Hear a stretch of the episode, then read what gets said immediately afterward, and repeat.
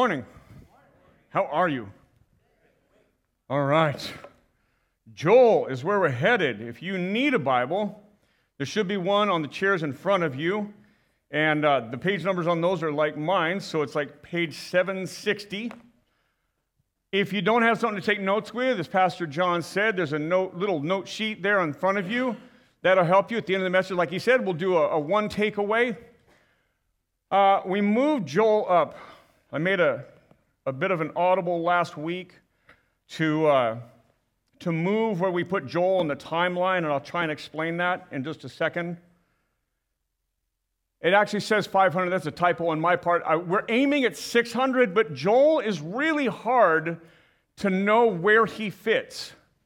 Um, there's nothing really like a lot of the other prophets, right? When they right? Like in the third year of this king, you're like, perfect, I know when that is, right?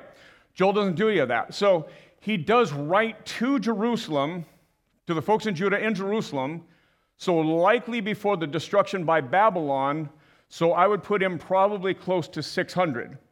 Now, there's some hints that he may be writing on the other side of it. I don't think that's true, but it leaves us with a lot of questions. Now, we put it here um, because the message fit really well with what we've been talking about. So, no, ma- no matter where Joel actually fits in the timeline, his is, again, just a little harder to gauge. There's less like data points in the book to show you where it fits, right?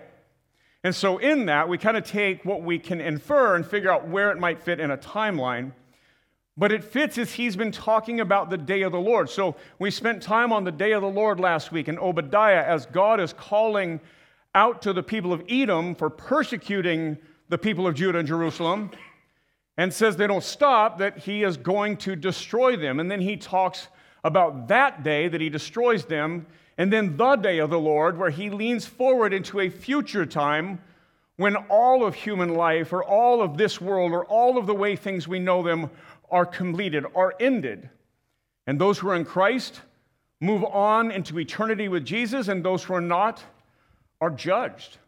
And so the day of the Lord has been a theme. Zephaniah, Obadiah, all the all the, that we've talked through. And so, in the same way, Joel talks about that. But his has a bit, a bit of a different uh, ending or conclusion that I wanted to look at today. So, the day of the Lord is this prophetic look at complete judgment of this sinful world. Right? Judged either as completed or you'll be found in Christ. One of those two things. But then on the way to that, there are things that take place. And it could be a day of judgment, like Joel's going to talk about, or like Obadiah talked about for Edom last week, or it could be just the end of our life, right? At the end of our life, that stops our opportunity for change or for repentance or for maybe pursuing Jesus. If, if we come to the end of our life and if we have not made those decisions, the, the time is up. And so the day of the Lord, in its grand, complete fulfillment, is still yet to come, but the judgments that many of these prophets talk about happen in time with the people, and it's a reminder that a day will come when our lives will end. And how will that look? Where will we be when that takes place? So I'll give you a main idea for today a call to repentance. God's people are a covenant people whose relationship is defined by God. Violating, violating that relationship, meaning disobedience, deserves discipline from God. So let me say that. If we are God's people and God has designed how we relate to Him, if we do it any other way, we deserve discipline. Is that fair? Right? Today's catechism, we do the fourth and the fifth commands. Fourth is the Sabbath. The fifth, you're welcome, parents, is honor your father and mother, right? When we don't honor our father and mother, when, we dis- when children disobey parents, they deserve discipline. Fair? Discipline should always be restorative in nature. Discipline isn't just me taking out my anger, or a mother or father taking out their anger, or God taking out anger. When it's to our children, it's about restoring them, right? It's about getting them back on track. And that's what God is doing here. So we deserve the discipline. The last line says repentance and obedience brings God's blessing back to his people. I want you to just give you this visual. I just want to give you something. She's always helped me. My throat's all jacked up today, so let's hope it works. When God's people are doing what God has called them to do, and they're, they're following God, they're being obedient, and, and they're doing the things, they're, they're pursuing God in worship, they're, they're a people who, who value justice and doing right and caring for one another and, and loving God and loving their neighbor. Then you just imagine God's hand over them, protecting them, caring for them. Whether that means providing the rain to grow the crops, or that means keeping the, the people that don't like them away, whatever it means, it's just, you can imagine God's hand on them. And then as they begin to disobey and God calls them to repent, repent's just a word that just means turn away from disobedience and turn to obedience, right? When they are doing what God is calling them not to do, or they're not doing what God is calling them to do, you can just imagine God lifting his hand of blessing off them and then warning them and calling them back. And if they do, he blesses them. And if not, he just lifts his hand off and says, okay, well, then you do what you want to do. You want to worship other gods? I'll take a step back. You want to worship me? I'm here. And I want you to just think through this as today the prophet is speaking to God's people. They've been hit and miss. Jerusalem is only around because they listened to a warning and turned, gave them another 20 years. Eventually, Babylon will destroy them. So, Joel chapter 1, verse 1. The word of the Lord that came to Joel, the son of Pethuel Hear this, you elders, give ear, all inhabitants of the land. Has such a thing happened in your days or in the days of your fathers? Tell your children of it, and let your children tell their children and their children to another generation. So, two things. This is how the book opens. Joel doesn't tell us when, right? But here's who's writing it. God is speaking through Joel. He's a prophet. That means he's not making it up. It means God has told him what to say. And he says, Listen up or hear this. Hear, listen. And so it doesn't just mean that you should take in the noise audibly, but hear means you should, you should hear, receive, and you should act on it. Right? We don't want our kids just to hear us, but to hear and respond and to obey and to learn and to grow and to mature. That's what he's calling them to. And then he says this tell your children of it, and that your children tell their children, and their children to another generation. Now, here's what it doesn't say bring your kids to church so some kind volunteer can tell them what God is saying. Right? Go, go bring them to school, Christian school, so they can tell them about God. Who is responsible for telling them what God is saying? The parents are. You teach this to your children, then they will teach it to their children, then they, their children will teach it to their children. God bless kind volunteers in children's ministry. But that's why we're doing what we're doing. Because it's not my job to raise your kids, it is my job to partner with you so that you can disciple your children. Right? So he's saying, listen, have you ever heard this? Has such a thing ever happened? He'll explain what that is in a minute. But he says, I want you to listen, I want you to obey, and I want you to teach your children this lesson. Right? That's why we do family integrated worship. That's why our kids are with us. Do they understand everything I'm going to say today? No. Do you understand everything? Maybe catch everything in every message? Probably not. That's okay. Here's what they do understand they understand that you're reading, that you're taking a note, that you're offering, or you're praying, or whatever. They do understand what you're doing, and they, they learn from you, and they grow from you. And then they get a little older and they take bits and pieces in, right? And they start to do their notes as they watch you do your notes, and, and they learn and they grow. And then this is their church, not just their parents' church. Tell your children, he says. Let them tell their children. And then those children will tell their children. Verse 4 What the cutting locust left, the swarming locust has eaten. What the swarming locust left, the hopping locust has eaten. And what the hopping locust left, the destroying locust has eaten.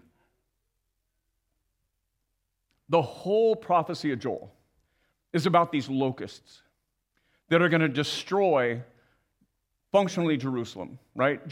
all of Judah exists in its capital city right now in Jerusalem, and a few surrounding areas. It's mostly Jerusalem.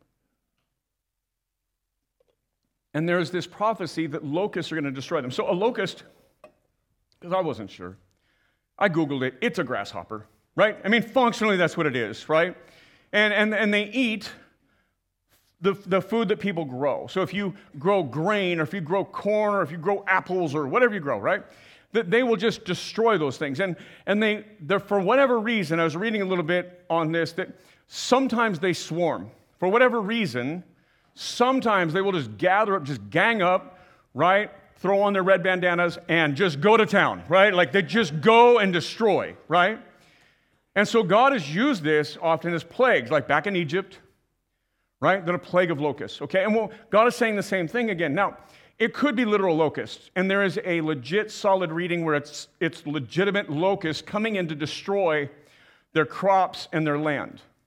And if that's true, what it is, is God's discipline on them for their disobedience. So, God getting their attention by taking their abundance away. There's another faithful reading of this where it's a destroying army like Babylon coming in to conquer Jerusalem. Honestly, both interpretations work. And no matter which direction you go, they're both God's discipline on the people for disobedience, right? For not repenting, for not listening. So whether it's complete and utter destruction by an army, where Babylon comes in and does conquer them and, and takes, those, takes away the, the exiles into Babylon, if it's that, great. If it's, a, if it's a locust destruction, same idea. One is more temporary, one is more permanent, to be fair. Same meaning. So you can go either way. And I think, I think that I think the book of Joel gives reasons to kind of go down both roads. So I'll let you choose. Again, the message stays the same. Verse 5. Awake, you drunkards, and weep and wail. Now, let's pause just for a second. We'll read that in a minute. The image of drunkards is not talking about the sin of drunkenness, it's calling them sinful, drunk people, right? But it's not about a drinking sin. What he's doing is he's using the image of drunks who are celebrating because the land is giving them so much, whether that be grapes or whatever they would do, right? He's talking about people who take what God has given them to excess in sinful ways. So don't limit this to the sin of drunkenness, right? Do you hear what I'm saying? He's, he's going to call them to be people who lament. Now, he doesn't want drunk people to lament not being able to get drunk. Fair? So I didn't want to be, this to be confusing. So he's, he's teaching, he's using a metaphor. He's going to give three of them right now on why and how the people of God should lament. So here's what he says, verse 5. Awake, you drunkards, and weep and wail, all you drinkers of wine, because of the sweet wine, for it is cut off from your mouth. For a nation has come up against my land, powerful and beyond number. Its teeth are like lion's teeth, and it has the fangs of a lioness. It has laid waste my vine and splintered fig tree. It has stripped off their bark and thrown it down, and their branches are made white. So the idea is wake up and lament that you have no more vine or fig to make wine from. That's what he's saying. Like, you've been living off this joy, the joy that God has provided because you have plenty. And because you have plenty, you've been ignoring God. Now I want you to lament like a drunk that can't get his that can't get his drink on, right? I mean, like that's I want you to lament like I'm taking everything away, he says. And he uses some language like a nation has come up. That sounds like an army.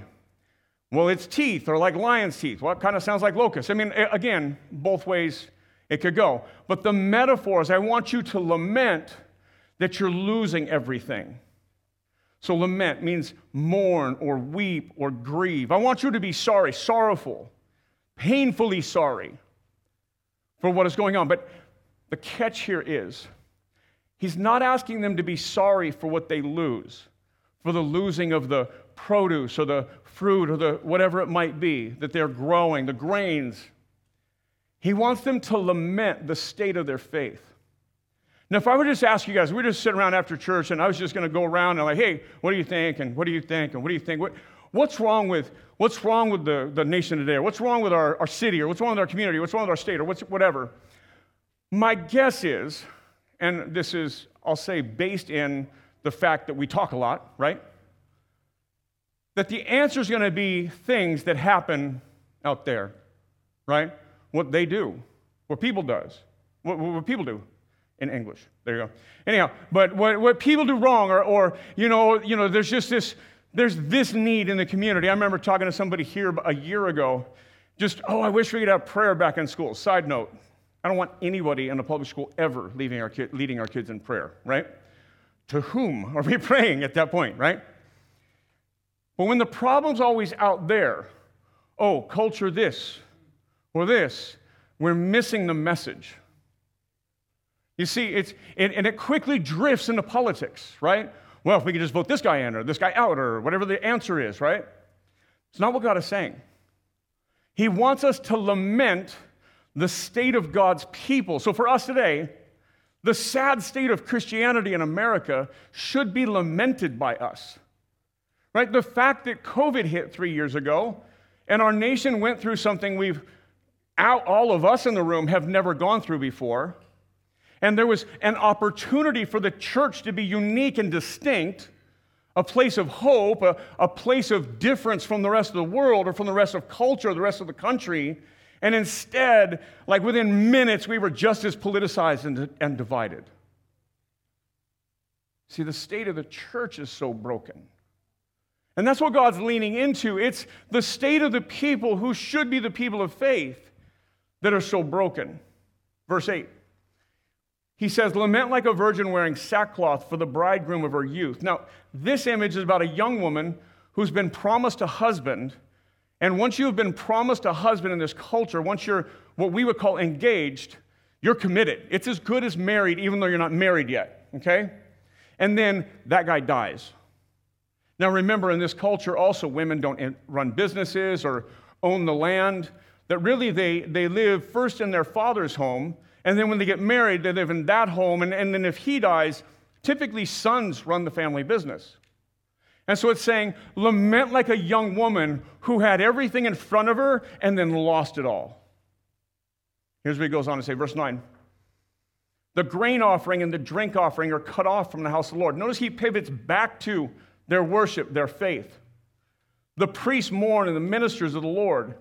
The fields are destroyed, the ground mourns because the grain is destroyed, the wine dries up, the oil languishes.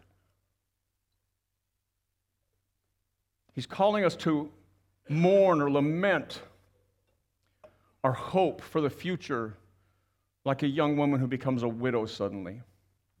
Verse 11, he says, Be ashamed, O tillers of the soil. In other words, like farmers, right? Uh, wail, O vine dressers, for the wheat and the barley, because the harvest of the field has perished. The vine dries up, the fig languishes, pomegranate, palm, and apple, all the trees of the field are dried up, and gladness dries up from the children of man. He says, You should lament that God has taken away his blessing from you. Right? So they are to mourn the, that they place so much value on pleasure. It's kind of like they worship the things God has given them, but not the, actually God Himself.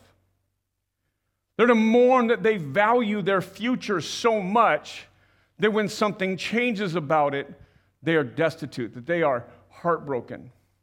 And they're to mourn that they value their self sufficiency so much that when it's removed, they feel like they've lost everything. And so, in all these, there's this, there's this undertone of them not valuing their faith enough and basically overvaluing things of earth or things of this world.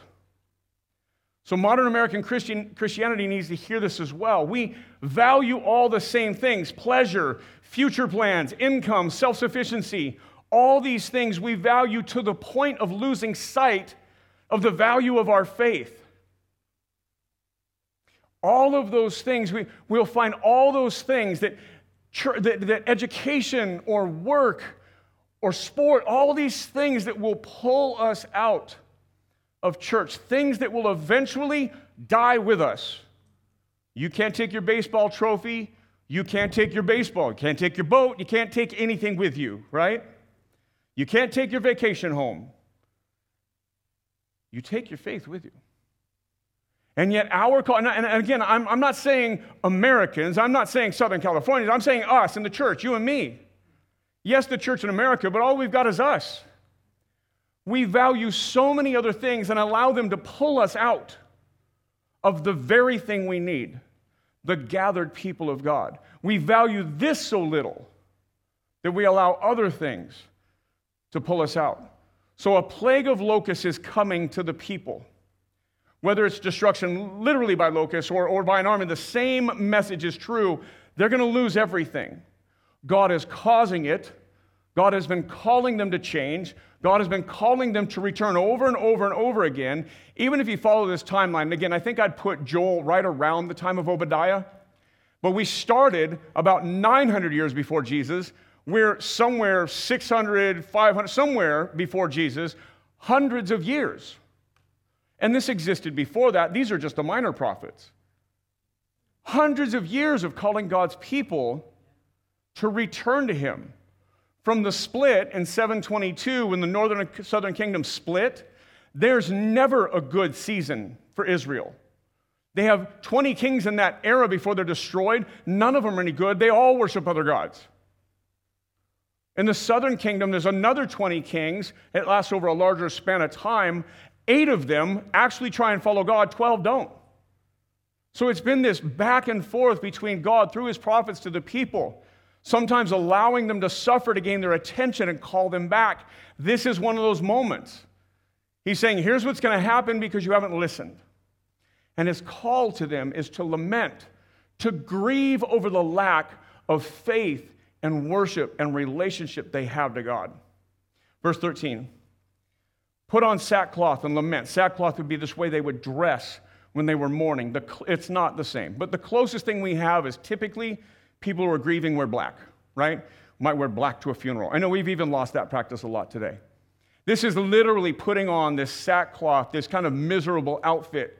They would put ashes on their head. They would dress in their mourning attire, if you were mourning with like grieving attire, not mourning like early in the day. Right? And so put on sackcloth and lament, O oh, priests and wail, O ministers of the altar. Notice he leans in to their worship. Go in, pass the night in sackcloth, O ministers of my God, because grain offering and drink offering are withheld from the house of your God. So now he's speaking to the faith leaders, the pastors of their community. Like you should lament the lack of spiritual fidelity and faithfulness that the people have. See, the priests in this context not only led the worship service like this, but they were responsible for instructing the people on how to follow God. And so it's like, this message that we'll do that's just about an hour every Sunday, that's like one thing I do throughout an entire week, or all three of our pastors and all our, all our ministry staff. Most of our time is spent teaching you all, the people of God, how to follow God in different, different settings community groups, discipleship groups, whatever. And as we sing, you should lament that the people are not doing it that the people are not worshiping God, that they're not being faithful to God, they're not listening when God calls them to change and to return. And so now comes this judgment, this discipline. So I wrote these things down. So today, here at Generations, here's our tendency. We tend to go to church when we're not otherwise committed. We go to church when we don't have other plans. We give to God financially when we feel like we have enough to give. We gather midweek with families when there's no sports or activities to pull us away. We read the Bible when convenient. We pray when we need something. But we don't lean into God because He's God. We don't value the church community because it's the community, the family of faith that God has given us. We bounce around from church to church never plugging in and committing, never becoming of a member of a local body, never saying, you know what, I'm in, this is my family, highs and lows, thick and thin. Until they do something crazy and unbiblical, I'm here. Because we treat this like a consumer thing. You know, if Stater Brothers quits carrying what I like, I'll go over to Albertsons. That's not the church. See, we need to fix this. We need to figure this out. We need to plug in and say, this is family. So here's a note for you what the church should lament. Followers of Jesus should mourn the sad state of Christianity more than the culture we live in. If we looked more like Jesus, then maybe the culture around us would change. If we looked more like Jesus, maybe the world around us would see Jesus and want to change. But see, our sad state is that we talk about them rather than focusing on how far away we may be. Verse 14. So, how does God call them to change, or how does God call us to change? Listen, verse 14 consecrate a fast, he says. So, fasting, if you're unfamiliar, fasting is denying yourself food in order to lean into prayer, scripture, worship. So, maybe you take a 24 hour fast, you don't eat, and you pray more, read scripture more, gather with others, worship more. So, he says, consecrate a fast, call a fast. Call a solemn assembly, get them together. Gather the elders and all the inhabitants of the land to the house of the Lord your God. Cry out to the Lord. Cry out, pray. So, what does God call them to do? He calls them to gather together and fast and pray. But I want you to hear this. The first part's super important. He calls them to gather together. He doesn't call them to fast and pray at home. He doesn't call them, hey, you guys should pray more in your houses when you have a time. He says, You guys need to get together and collectively and corporately. When I say corporately, I don't mean business, I mean the body, the corpus, the body, the church. Corporately should fast together, pray together, should seek God together. See, we don't understand this in our modern day culture. We think of ourselves as having this individual faith that Jesus is my personal Savior, words that don't exist in Scripture, just for the record. We miss that we are called to be a gathered community. So, what does he tell them to do? Call a solemn assembly, gather the elders and all the people, get together and fast and pray. Get together, return to God. Get together, worship together in a sacrificial way. So, we pray every Sunday in service. I've never really had a complaint or a critique about it from a guest. I've never had a non believer complain that we pray. A lot of church folks are uneasy with the five minutes that we'll spend in prayer. That should be a problem. Get together, he says, and fast and pray. That Alex will lead us through prayer each week and go through different things. Today, how about, how about let's spend a little time in worship? How about some time in confession? How about some time thanking God for all that God has done? And then how about asking God for whatever it is we need? I think last week it was praying for what we may need and praying for others. I think before that we spent some time praying for those we know that, that don't know Jesus yet. And, and we go through this, and, and, and it's, it should be such a regular part of our gathered time. If it's an issue, well, the issue is that we're broken then. The issue isn't that it's prayer. Call them together, fast and pray. That should be the most natural thing. Right? Scripture says over and over again, My house will be called a house of prayer. And the modern day church is anything but a house of prayer. We should hear this, and this should just, this should cause us to mourn our spiritual condition. Verse 15, it says, Alas for the day, for the day of the Lord is near, and destruction from the Almighty it comes. Is not the food cut off before our eyes, joy and gladness from the house of our God? The seed shrivels under the clods. The storehouses are desolate. The granaries are torn down because the grain is dried up. How the beasts groan. The herds of the cattle are perplexed because there's no pasture for them. Even the flocks of the sheep suffer. To you, O Lord, I call, for fire has devoured the pastures of the wilderness. The flame has burned up all the trees of the field. Even the beasts of the field plant for you because the water brooks are dried up. The fire has devoured the pastures of the wilderness. So there's this judgment for disobedience. It's possible that locusts have come in and, and killed everything and it's dried up, and in the heat, you have wildfires like we see going on, like the crazy wildfires in Maui right now. Uh, we have them in California all the time, right? Could be that the armies have come in and burned the cities and burned the little places to the ground. But whatever it is, it, it's just so devastating. It's a complete loss for them. Joel chapter 2, verse 1 Blow a trumpet in Zion. That's another word for Jerusalem up on the hill. Sound an alarm on my holy mountain. Let all the inhabitants of the land tremble. For the day of the Lord is coming, it is near, a day of darkness and gloom, a day of clouds and thick darkness, like blackness. There is spread upon the mountains with great, with a great and powerful people. Their, their like has never been seen before, or like has never been before, nor will be again after them through the years of all generations. So the day of the Lord is coming. Now, again, last week we spent a lot of time on the day of the Lord. You can go listen to that. It is this final day, but there's these smaller versions of it between here and there, right? So let me make up something. I'm not saying this is true. I'm just going to make this up. So say that in Southern California, we were at one point, and we were at one time really a, a home for Christianity. More movements for Christianity have started out of Southern California than uh, just than you can really think of, like Calvary, Vineyard movement. I mean, the, the Pasadena Street movement 100 years ago. I mean, like lots of movements have started out of Southern California. And so there's, there's an idea that at one point, that we definitely had a spiritual foundation. And we never say we were a Christian nation, a Christian state, a Christian whatever. LA County's never been a Christian county. But there's definitely been kind of a surge of Christianity at times.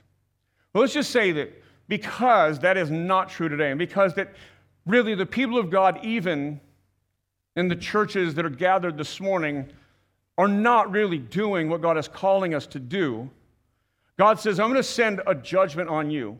And the day of the Lord will look like this. And that day is limited maybe to us, but it's a glimpse of the final, the day of the Lord. You with me?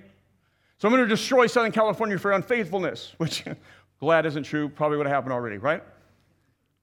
But it's a foretaste or a foreshadowing or a partial fulfillment of what will ultimately happen one day when all of this world is destroyed, where evil is defeated, and where if we are in Christ, we will live forever.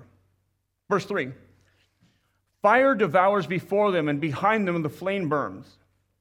The land is like the Garden of Eden before them, but behind them a desolate wilderness, and nothing escapes them. He's like, You have a land of plenty right now, like the Garden of Eden. Now, you go back to the Garden of Eden, there's all kinds of fruit and everything is good to eat and, and it all looks pleasing and, and, and it's just abundance, right? That's just the word I keep coming with, just abundance, right? He says it looks like this, but there's a fire coming and destroying it all. Here's what I want you to hear from this you can plan and you can live towards abundance. I want to have an abundance of money, an abundance of car, abundance of house, abundance of food, abundance whatever. And you can actually have that, and God can take it away.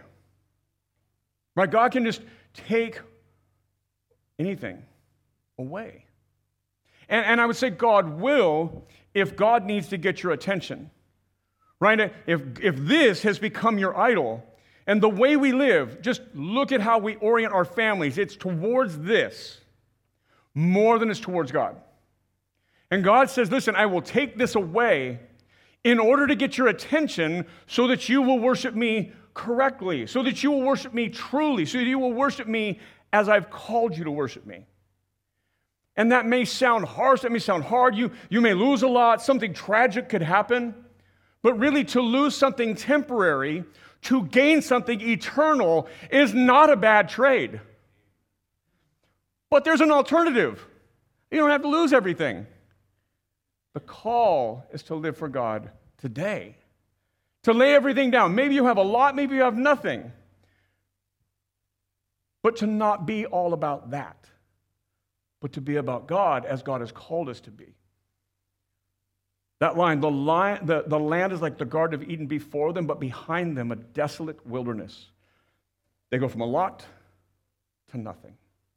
Verse 4 their appearance is like the appearance of horses and like war horses, they run, and with rumbling of chariots, they leap on tops of the mountains like the crackling of a flame of fire, devouring the stubble like a powerful army drawn up for battle.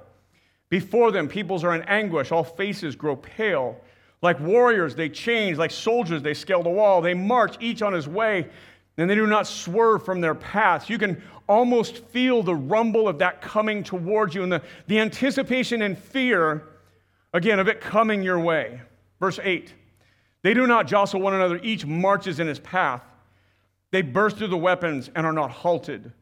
They leap upon the city and they run upon the walls. They climb up in the houses. They enter through windows like a thief. The earth quakes before them. The heavens tremble. The sun and the moon were darkened, and the, straw, and the stars withdraw their shining. Verse 11 The Lord utters his voice before his army, for his camp is exceedingly great. He who executes his word is powerful. For the day of the Lord is great and very awesome. Who can endure it? See, God says, I am causing this. And God gets out in front of it and says, Listen, here's what's going to happen. God calls his shot, and then God does it. And the purpose being this I want you to know that when I do it, I'm doing it for you. Yeah, I'm doing it to you, I'm doing it for you also. I'm doing it so that you know it's me disciplining you back into obedience. Verse 12, yet even now declares the Lord, return with, to me with all your heart, with fasting, with weeping, with mourning, and rend your hearts, not your garments. Return to the Lord your God, for he is gracious and merciful, slow to anger, abounding in steadfast love, and he relents over disaster. I want you to hear these words.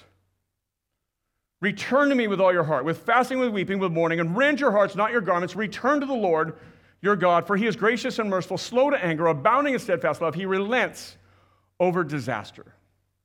These words are repeated all throughout the Old Testament and New Testament. I found two in the Old Testament that I could put up that are just kind of repeat that. Exodus and Jonah, I think we have them on one slide. The Lord, the Lord, a, great, a God merciful and gracious, slow to anger and abounding in steadfast love and faithfulness. That's Exodus. The next one is Jonah. I know that you're a gracious God and merciful, slow to anger, abounding in steadfast love, and relenting from disaster. And the reason I put those up, and there's a dozen places you can find this, both Old Testament and New Testament, is what you see is a consistency. That there has been this phrase that has been repeated about God from generation to generation to generation. You see, the reason we do the New City Catechism, the reason we memorize these, the idea is to memorize truth, right? The same way we learn math, or at least I learned math, you learn your multiplication tables, two times one, two times two, two times three. You just memorize it so that when you're adding and subtracting something, you know the answer already. That's what the catechism is about. It's for adults, it's for kids, it's for big kids, little kids. But what we see in Scripture is they had something they memorized too. And we see this all throughout the New Testament. They had creeds, they had things that had been memorized. Paul speaks to Timothy and says, You remember this? I say this, and it's indented. It's this quote. They, he taught them that way. We learn that way. Even the prophets are reciting the things that the community memorized that God is a gracious God and merciful, slow to anger, abounding in steadfast love. Right? They know who their God is. Verse 13, one more time. And rend your hearts, not your garments. In other words, tear your hearts, not your clothes. Remember, they dressed in the sackcloth and they did this thing to show they were mourning. He says, Well, don't show me so much that you're mourning. I want you to, I want you to tear your hearts more instead of the outside of you. He says, Return to the Lord your God, for he is gracious and merciful, slow to anger, and abounding in steadfast love, and he relents over disaster. He'll stop the disaster that is coming. See, this is the gospel message from Joel to the people. Like this message has come to you over and over again. You're not listening. You're not changing. You're not turning back. You're not obeying. You're pressing on in disobedience. God has told you not to, you've done anyhow. God has told you to do this, you've gone the other direction. And you won't listen, you won't return, you won't repent. So here's what's going to happen. And then Joel throws in this gigantic but but God really doesn't want this to happen. God doesn't enjoy the discipline like parents don't enjoy disciplining their kids. Right? The, the discipline is necessary. You see, the gospel message that God created you, loves you, designed you, made you to be an obedient worshiper, a follower of Him. That's how you're made to be. But then sin in the world and in ourselves and our sin destroys us. And then we live in ways that are not how we're made to be. And so, God, knowing that once we're broken, we could never fix it ourselves, God enters into human flesh in Christ. That Jesus, fully God and fully man, be, comes into human history. And he lives the life that you and I are called to live, but choose not to and fail to constantly. And he lives it so he can trade his perfect life for our broken lives. Jesus goes to the cross to pay the penalty, to take the wrath of God on himself so that we don't have to. He goes and he gives his life for us. That if anyone is in Christ, Christ has paid his penalty. That when the day of the Lord comes, or the day we die comes, or whatever, that our sins are already paid for. But the gospel doesn't stop there. And sadly, the American gospel tends to park there and land in heaven somewhere. But Jesus raises from the dead, giving us new life. That he gives us the power to live day in, day out, to be a different person, to overcome the world we live in. Jesus ascends back to heaven because he's God, because he's king, because he reigns, because one day he will return and reign here on earth. But until that time, he even places his spirit in us to lead us, to teach us, to guide us, and to join us together. We'll say this again at the service, but remember, like even last week, the grace of the Lord Jesus Christ, the love of God the Father, and the fellowship of the Holy Spirit. God puts His Spirit in us to unite us. Look around the room. We don't all look alike. We don't act alike. We don't have the same kind of jobs or the same kind of hobbies, but we have the same Spirit inside us. That's what makes us a family. We have spiritual DNA through the Spirit together. That we are drawn together. I'm making up spiritual DNA. Don't hold me to that. See, our job is to then live in the way that Christ has equipped us to be able to live. Peter, Jesus ascends, and, and Peter is, is, is, is filled with the Holy Spirit. He's consumed with the Holy Spirit. He's praying, he's worshiping. People hear him. He's with about 120 people. He's with a, a group about this size in a room, worshiping together like us. And people outside hear them. And some think they're, they've been drinking too much, and some ask questions. And Peter goes out and he preaches the first gospel message in the New Testament church. And people hear this message and they ask him, okay, how do we how do we then follow Jesus? Here it is in Acts 2, if you have it. Acts 2, 37 and 38 says this. There we go. Now, when they heard this, they were cut to the heart and said to Peter and the rest of the apostles, Brothers, what shall we do? And here's Peter's answer. So, how do we become a follower of Jesus like you guys are? We want what you got. And he says, Repent and be baptized, every one of you, in the name of Jesus Christ for the forgiveness of your sins, and you will be filled with the Spirit. Right? There's his answer. What do we do? Repent and be baptized, every one of you, in the name of Jesus Christ for the forgiveness of your sins, and you receive the gift of the Holy Spirit. You get what we get. Repent and be baptized. Right? Repent. Turn away from not following God, turn to following God. Right? Turn away from not following Jesus, being in Christ, and turn to following Jesus. That's what repent means. It literally means turn 180 degrees and run to Jesus. Repent and be baptized. You see, the first thing we do when we come to faith, when we understand, okay, I'm now going to follow Jesus, and we do the first thing he said to do, we get baptized. We turn from our sin, we get baptized, and baptism is that joining a church community. You're baptized into a local church. So if you've never been baptized, we would encourage you, come talk to me or one of the other pastors or elders and be baptized in obedience to what Jesus said, in obedience to what Scripture says, and what Peter preaches, this should be the first step of obedience to Jesus. So we're back in Joel. There's this big, crushing judgment that is coming because of the disobedience of the people. And then the prophet just can't help himself. And, and it's really it's God's message through. And so God's telling him to say this, but but God is so loving, merciful, he desires to forgive you. In other words, it doesn't have to be this way. You have an opportunity. We have this opportunity. Verse 14, he says, Who knows whether he will turn and relent or turn and not pour out this judgment on you and, leaving a ble- and leave a blessing behind him, a grain offering, a drink offering for the Lord your God. Restore your worship. Blow the trumpet in Zion, consecrate a fast, call a solemn assembly, gather the people, consecrate the congregation, assemble the elders, gather the children, even nursing infants. Let the bridegroom leave his room, let the bride her chamber. Listen to what the answer is again. Hey, you're way off track. God's going to judge you. God's going to destroy Jerusalem because of your sin, because of your lack of repentance, because you don't want to obey. But God would love it if you repented, would love it if you return. Here's how you do it consecrate a fast, call a solemn assembly, gather together to worship sacrificially. Seek God, not the things of this world. Gather together. But notice they're gathered together. He says, again, gather the people, consecrate the congregation, assemble the elders, gather the children, even nursing infants. See the repetition here? Put the kids, the infants, the adults, the elder, put all in the same room. Gather everybody together. and let's pursue God together, he says. Here's the answer go to church. Right? Church isn't going to fix you, but together we can gather together, we can be the church together, we can seek God together in ways that we will never seek God on our own. Notice the value of the community. So, why do modern day Christians not value gathering together with the people of God? Because we think we're individuals. Because we think that our relationship with God is ours, then we're only accountable to God and not to one another, which is not true.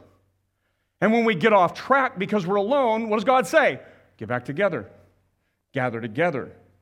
I'll fast forward all the way to Hebrews, right? Late in the New Testament church writings. Do not give up meeting together, he tells them over and over. Do not give up meeting together.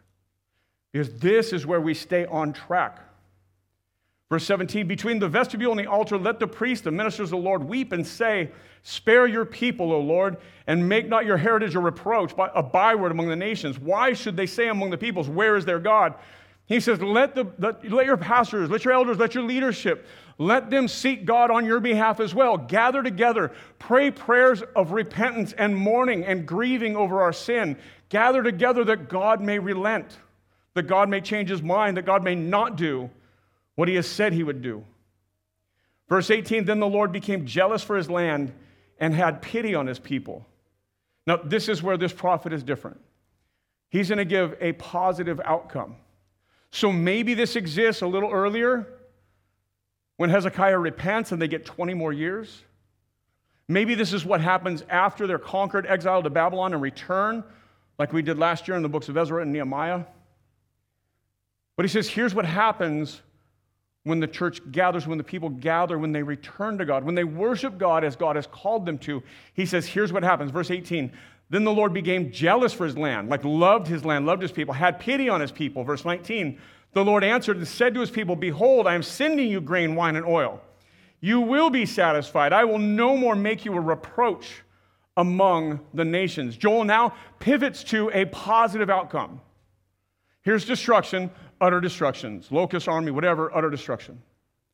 But when you, the gathered people of God, get together and corporately, collectively, community worship, return to God, God desires to not judge. He goes on, verse 20, I will remove the northerner far from you. That's, by the way, what, that's the one line that makes me think it's about an army. I'll remove, like the people of the north, from you and drive him into a parched and desolate land, his vanguard into the eastern sea, his rear guard into the western sea, and the stench of the smell, the foul smell of him will rise, for he has done great things. Fear not, O land, and be glad and rejoice, for the Lord has done great things. Fear not, you beasts of the field, for the pastures in the wilderness are green. The tree bears its fruit, the fig tree and the vine give their full yield.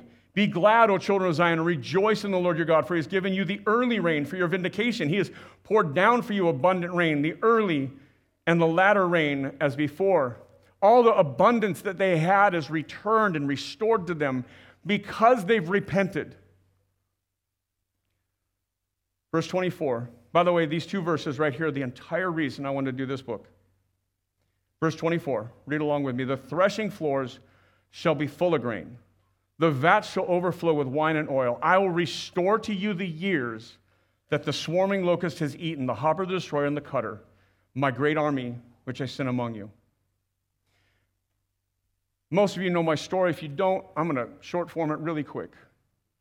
I grew up in a broken home, not a Christian home, and that, that piece of the puzzle for me ended up pushing me into different directions. I, I made a ton of bad decisions. They started with early years of drug addiction, drug use, drug sales. That led to a lot of trouble, that led to not being kicked out of my house as a teenager. That led to living on the streets and crime and gangs and all that. That led to jails, but that led to prison. You can see the spiral, right? So the upside is this. About 25 years ago, in a prison cell, I prayed the most sincere prayer I've ever prayed to God that God would save, just that God would change me. I didn't ask to get out. I didn't think I was getting out, by the way. I just asked that God would change me. God honored that promise. There's a lot of journey from here to there. There's a lot of stories to celebrate, a lot of means of grace in those moments. But I want to tell you about a particular one. And there's a lot of people that have been in prison and come to faith, and a lot of them become pastors. That's common. I think the uncommon thing about me is this that life, I could tell you all the stories, but that life doesn't define me anymore. I'm not that guy. Right? I'm just miles from being that guy. But I got out just before I turned 30. So my final term in prison, I parole. I've been writing my high school sweetheart. Many of you know my wife, Lisa. We've known each other since we were little kids. We've dated on and off since we were teenagers. We reconnected. I had turned my life around. Didn't look so good because I was still in prison, but I had changed. We got married about six months after I paroled. I turned 30 on my honeymoon. And I was reading, I was just at 30 years old, just I had accumulated the life of what basically every 16 or 18 year old should have, plus a bunch of baggage, like three felonies and countless misdemeanors and bad credit and debt and you name it. I was like a teenager with baggage. And I remember turning 30 and I just I prayed to God, okay, God, I'm so far away from what a 30 year old should be. And I'm married, and now I got to be a, a, I've got to be a husband, and I've got to do that. I don't know. And I was reading Joel 2, and he says this verse I will restore to you the years that the locusts have eaten. He said, just stay the course. Just do what I've called you to do. And one day, you'll look back, it'll all make sense. Today at 54, I look like almost every other 54 year old, right? Today, I get to do what I love for a living, which is better than a lot of people, right? There's a lot of people that work all their lives and never get to do things they love. I own a home. I'm married to a wife for ju- just under 25 years. Like, I have a normal life because of God. You see, when I look back, I'm not looking at myself as behind everybody else anymore. See, God has restored the years that I tore up, that my sin destroyed. God has given them back to me. And it's like as if I never did them. That God has been so good to restore everything. And I am almost never, if you are a part of generation, you know this, I'm never the good example. Because I'm never the good example, right? But I can tell you, God has been faithful to this. Here's the promise no matter where you are, no matter who you are, no matter what you've done, no matter what you're doing right now, if you turn towards God and become obedient to God, He'll restore whatever you've messed up. He can fix whatever you've broken. He can return to you the years that the locust destroyed. That the discipline of God or the judgment of God, or in my case, it was my decisions that destroyed my life. God can give them all back. I want you to hear that today. And we as a church have to wrestle with the fact that we sit kind of on the fence of our faith. And for that, we will be disciplined. But when we dive in, God will restore everything that we need. So each week we talk about how do we, how do we apply that to our lives?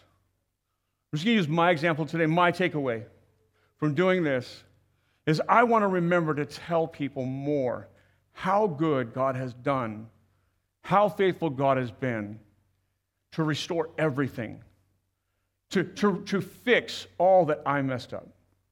So if you're here and you're, you've been walking with Jesus for a long time, if that's you, you need to con- you know, continually look. Here's my challenge to you Would you continually look at the state of the church and be the ones who lead the church towards God? For those of you that are less mature in your faith, whether you've been walking with Jesus for decades or you're brand new, Understand that this is a life of repentance, that living for Jesus, you never arrive. You're always living in repentance. We're always drifting one way or the other. It's a life filled with repentance, returning to God. If you are not a follower of Jesus yet, if you've never pursued Jesus, given him that first place in your life, I want to say this God's judgment and discipline is real, but also real is his goal of restoring you to how you were made to be. His grace and His mercy is just as real as His judgment and discipline. For parents and kids, your job is to teach your family that we can pursue things in this world good jobs, family, education, joy, whatever but never at the cost of our faith, never as a priority over our faith. Would you pray with me? As we talk about this, we see this beautiful promise in the middle of Joel. God, we know the church is not all it should be today. And we know that we, we place you, faith, church, second, third, fourth, when convenient. The church in America is broken, Lord. It barely looks like the church in the Bible. I just confess, Jesus, you are not a priority often in the church today, our, even our church. We talk about this a lot. We are so saturated in the world we live in. And we look more like our world than we do like you. Help us to repent of that. Help us, as those who have been around a while, to lead in that. Help those who are coming to faith, who are newer to faith, to learn that. Help parents teach children that. Help, help children understand that the greatest value, the greatest thing we have is you. The greatest loss is loss of worship. That when we, we lose our relationship with you, no matter what else we gain, we lose everything. Jesus, bring us Generations Family Church, bring us to where you would have us to be. Let us be a light in our community. Let us be a light to others. Help us to return to you in real ways. Help us to gather meaningfully, mourn and lament the distance between us and you. Help us to study Scripture deeply that we might understand what it looks like to be a local church. Help us to raise our children to value their faith above all else, Lord. That that will never depart from them. We pray these things in your name, Jesus. Amen. So take a minute, turn to somebody around you. If you're a guest here, somebody around you will, will help you with this. But what is one takeaway from the message today that you want to act on in the coming week? So, what's something you learned that you want to do or you want to apply to your life in the week to come, you got a couple minutes.